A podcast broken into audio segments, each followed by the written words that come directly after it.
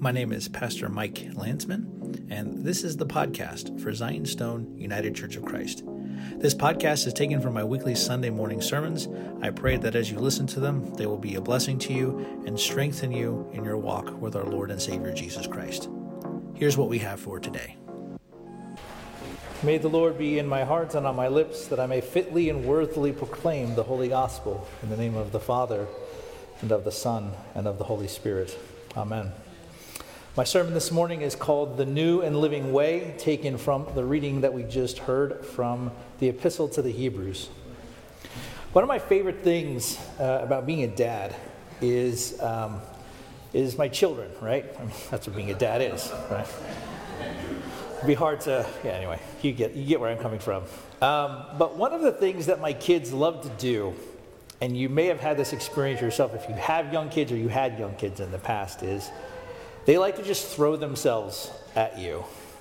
Have you ever had that experience? Like they'll just be sitting down and they'll just run over and just jump on, expecting you to grab them or to catch them, or not even that, maybe even just expecting your body to be there so they can kind of bounce and roll off of you if they need to so they don't get hurt.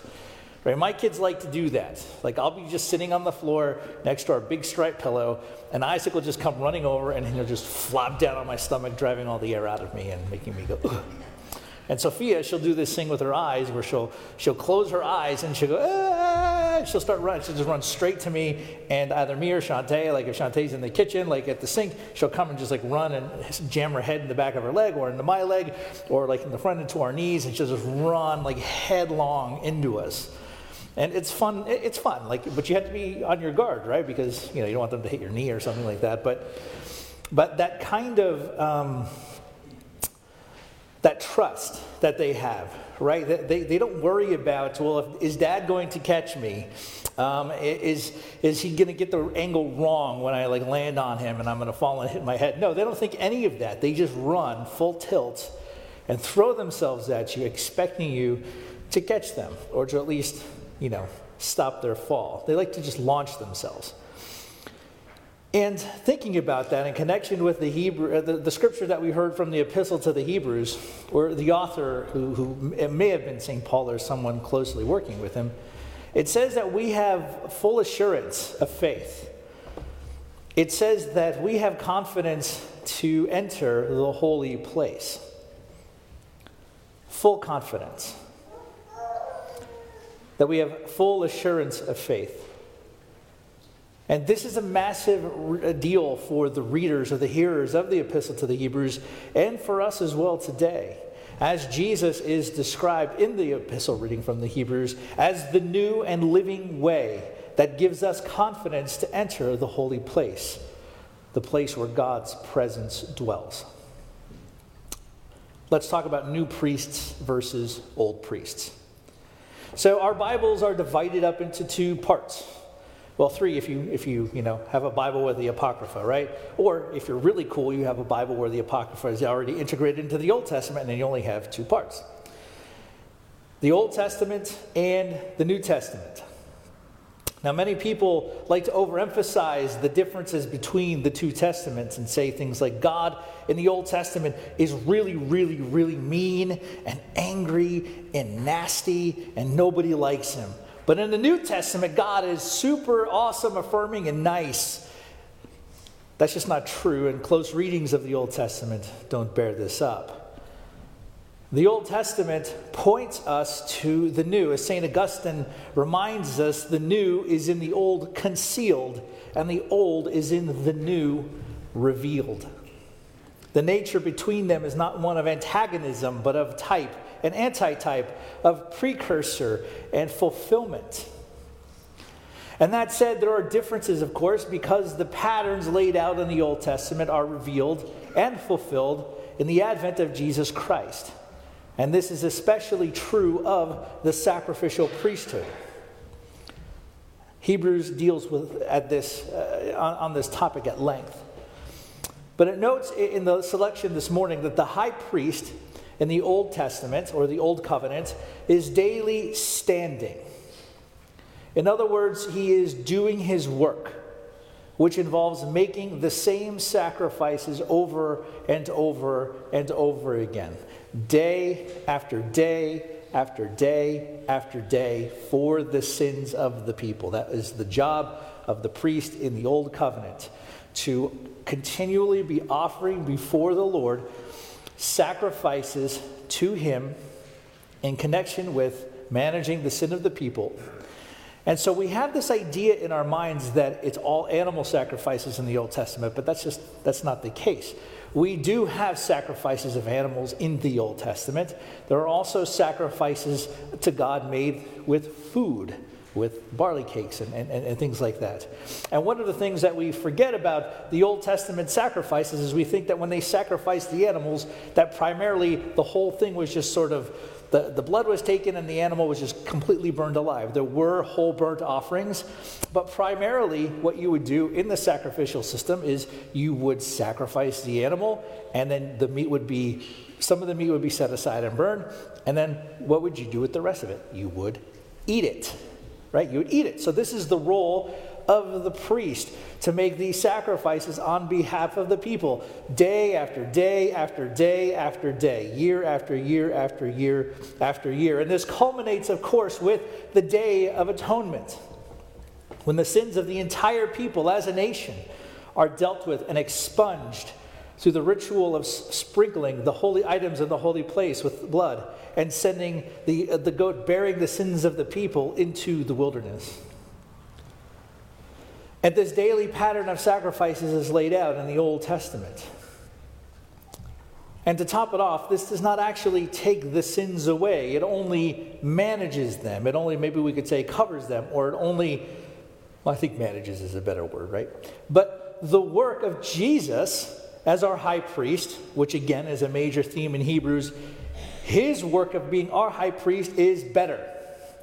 As his sacrifice for sins is not offered repeatedly over and over and over and over again, day after day after day after day after day. His sacrifice was one that was offered for all time, a single sacrifice for sins. And then compared with the Old Testament priest who stands daily, Jesus sits at the right hand of the Father. This is the position of authority, and it also means that his sacrificial work is finished. He does not need to stand daily to offer sacrifices because his sacrifice was the sacrifice that ends all sacrifices. Not only are our sins forgiven, but God does not even remember them anymore. And we have to also remember, brothers and sisters, that sometimes uh, when we come before the Lord's table, sometimes we might hear this language of sacrifice um, of the Lord. And then we say to ourselves, well, are we sacrificing Jesus again? Uh, and that's actually a misconception that's aimed at uh, uh our Roman Catholic brothers and sisters uh, and our Orthodox and Anglican brothers and sisters as well, is that, well, you're sacrificing Jesus over again, but they don't believe that, right? They believe that the sacrifice of the Eucharist is our participation in Christ's one finished sacrifice. It's not a re sacrifice of Jesus over and over again, because Scripture and the teaching of the church is very clear that this sacrifice of Jesus was once for all. And that means, brothers and sisters, right, that the, that the entirety of the Old Testament and their sacrificial systems point us towards the fulfillment that we see in Jesus, which then means that all of that, that whole sacrificial system, is now obsolete and it is done away with. Something better is here. The fulfillment is here.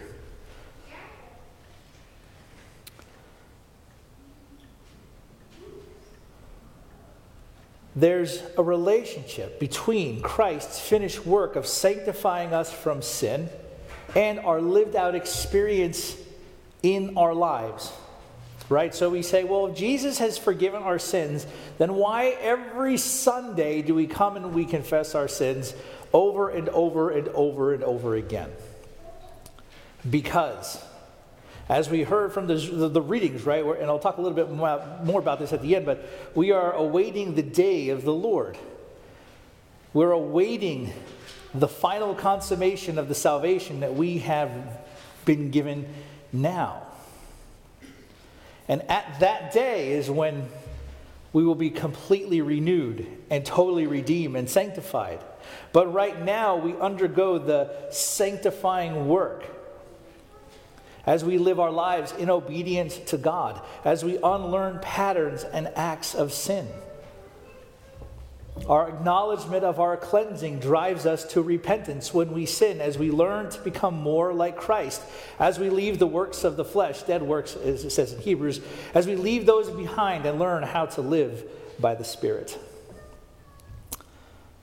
Let's talk about living flesh versus the dead curtain. Jesus' offering of himself grants us access into the very presence of God because our sins have been forgiven, enabling us to even to be able to stand before him in the first place. And not only that, but the scripture says that God the Holy Spirit comes and dwells inside of us. So in the Old Testament, no one could enter the most holy place because that's where the Ark of the Covenant was located, right? The only person who could go into the most holy place, because remember when we when in Sunday school, right? If you saw the flannel graph of the tabernacle, like I did, right? And they here's all the in the, in the lampstand, in the in the, the table of the bread, and the altar over here, and then the, the curtain, and then behind the curtain, the holy of holies. That pattern lived on in the temple, and nobody could go back there except for one person, the high priest, and he could only go there one day a year once a year.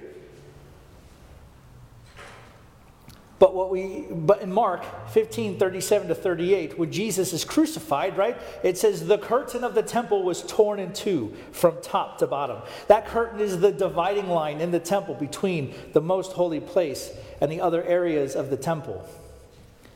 And when Jesus dies, the whole curtain and we don't think, it's not like a curtain, you know, kind of like as thick as my, my stole or, or you know, my, my preaching robe.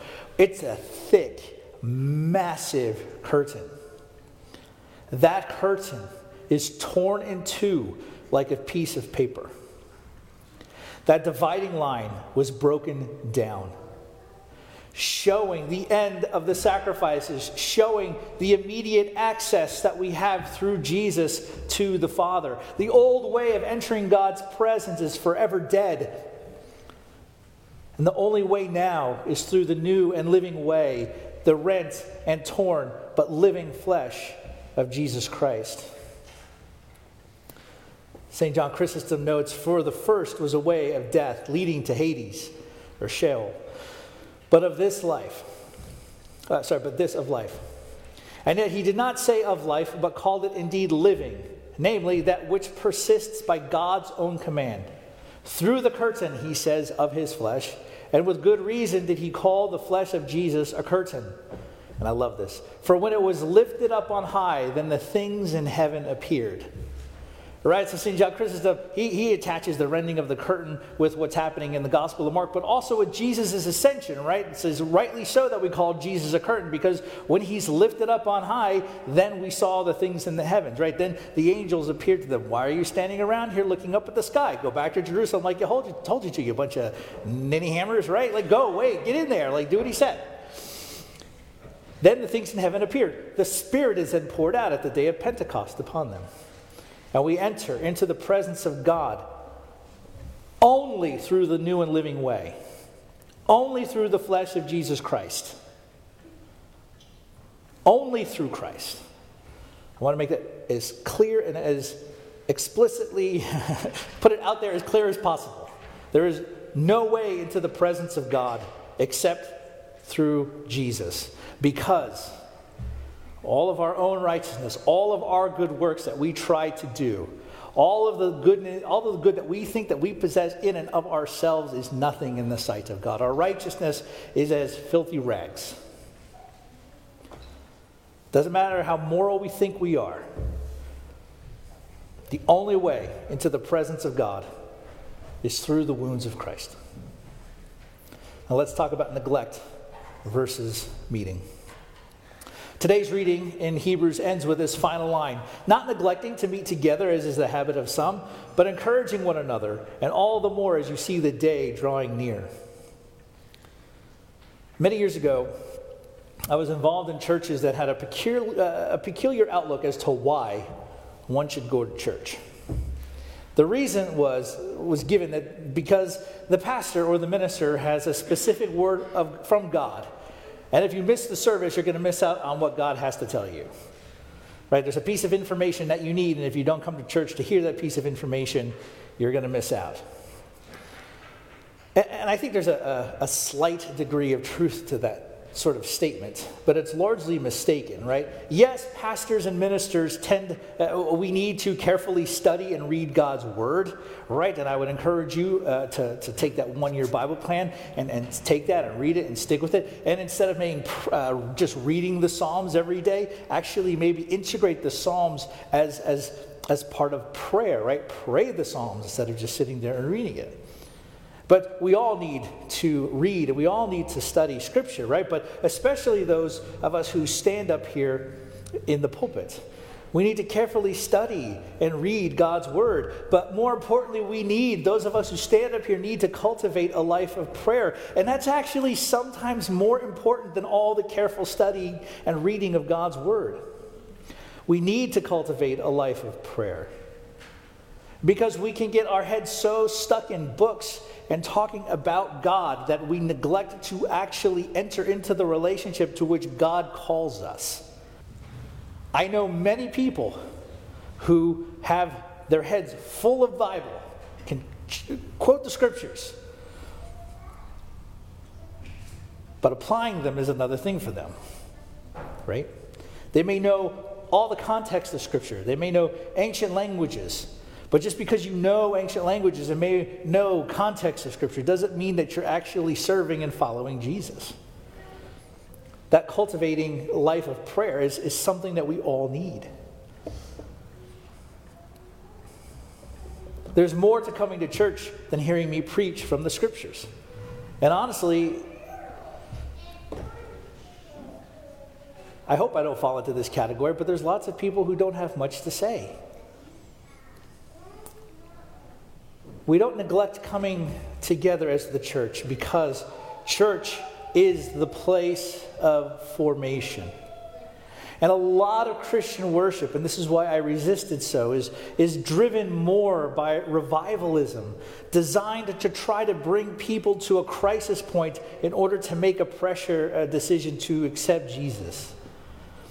But the church isn't about that. Church is where we learn to do what Hebrews says in the reading that we heard in the 23rd verse holding fast our confession. That confession that Jesus is Lord and that we are in Him and that He is in us and we are part of His body. And we can do this because God promised us certain things and God is faithful to fulfill what He promised, which is what Jesus' appearance highlights. And He says, I'll read it in verse 22. Let us draw near with a true heart, in full assurance of faith. Listen, with our hearts sprinkled clean from an evil conscience, and our bodies washed with pure water. So, something that helps us when we gather with a pure heart and with a true heart and full assurance of faith, right? But it's also our faithfulness. It's not just the things that we know and the things that we say we confess about Jesus. I can do the Nicene and the Apostles' Creed and the Athanasian Creed, and I can put check marks near all of those things.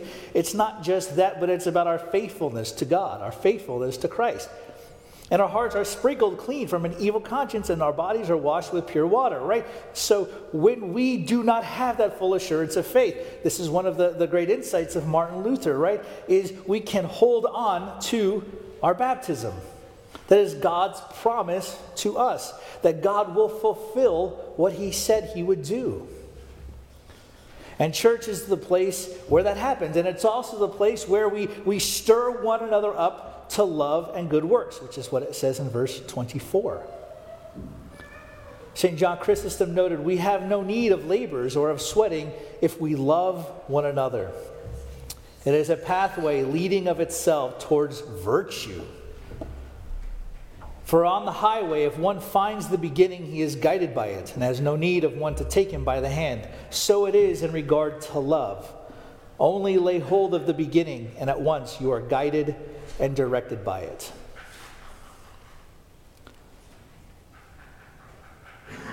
We have no need of labors or of sweating if we love one another. And that love begins here. Jesus said, People outside will know that you are my disciples by the love you have for each other. And then the love that we have for each other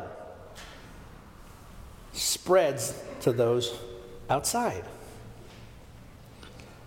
And all this is to be done in light of the day of the Lord drawing near. And we heard that reading from the book of Daniel and we, we, with that first hymn that we sung this morning, it talked about when the stars begin to fall from, from the sky. We heard that in the hymn, right? And then we heard in the reading from Daniel just a few moments ago. It says that we will shine. And then I preached uh, at All Saints, I think it was last week, they will shine forth from the book of wisdom. The day when the Jesus who left in the clouds will return in glory. The day when the rewards promised to us will finally be fully in our hands. Where the new and living way of the flesh of Jesus leads to the eternal life we will enjoy in the world to come. And if we have done right, as St. Clement reminds us, then we shall enter this kingdom and receive. We will receive what God has laid up and what God has prepared for us. Something so amazing, so wonderful, that we cannot begin to possibly imagine or conceive all that God has in mind for those who love Him, the scriptures remind us. And so, to Jesus Christ, the new and living way, be all glory and honor together with His Father and the Holy Spirit. Amen. Thanks for listening to today's podcast. If you have a few minutes, I'd ask you to go to gofundme.com slash Zion's Stone Church Repair Fund. We have some significant repair work that we need to do on our bell tower, as well as some repair work due to a recent lightning strike. Anything you'd be able to help us out with, we would greatly appreciate it. If you'd like to get a hold of me or you have any questions about what you've heard, feel free to reach out at our Facebook page, Zionstone UCC, or you can check us out on our website, zionstoneucc.com. Thanks for listening, and may God bless you.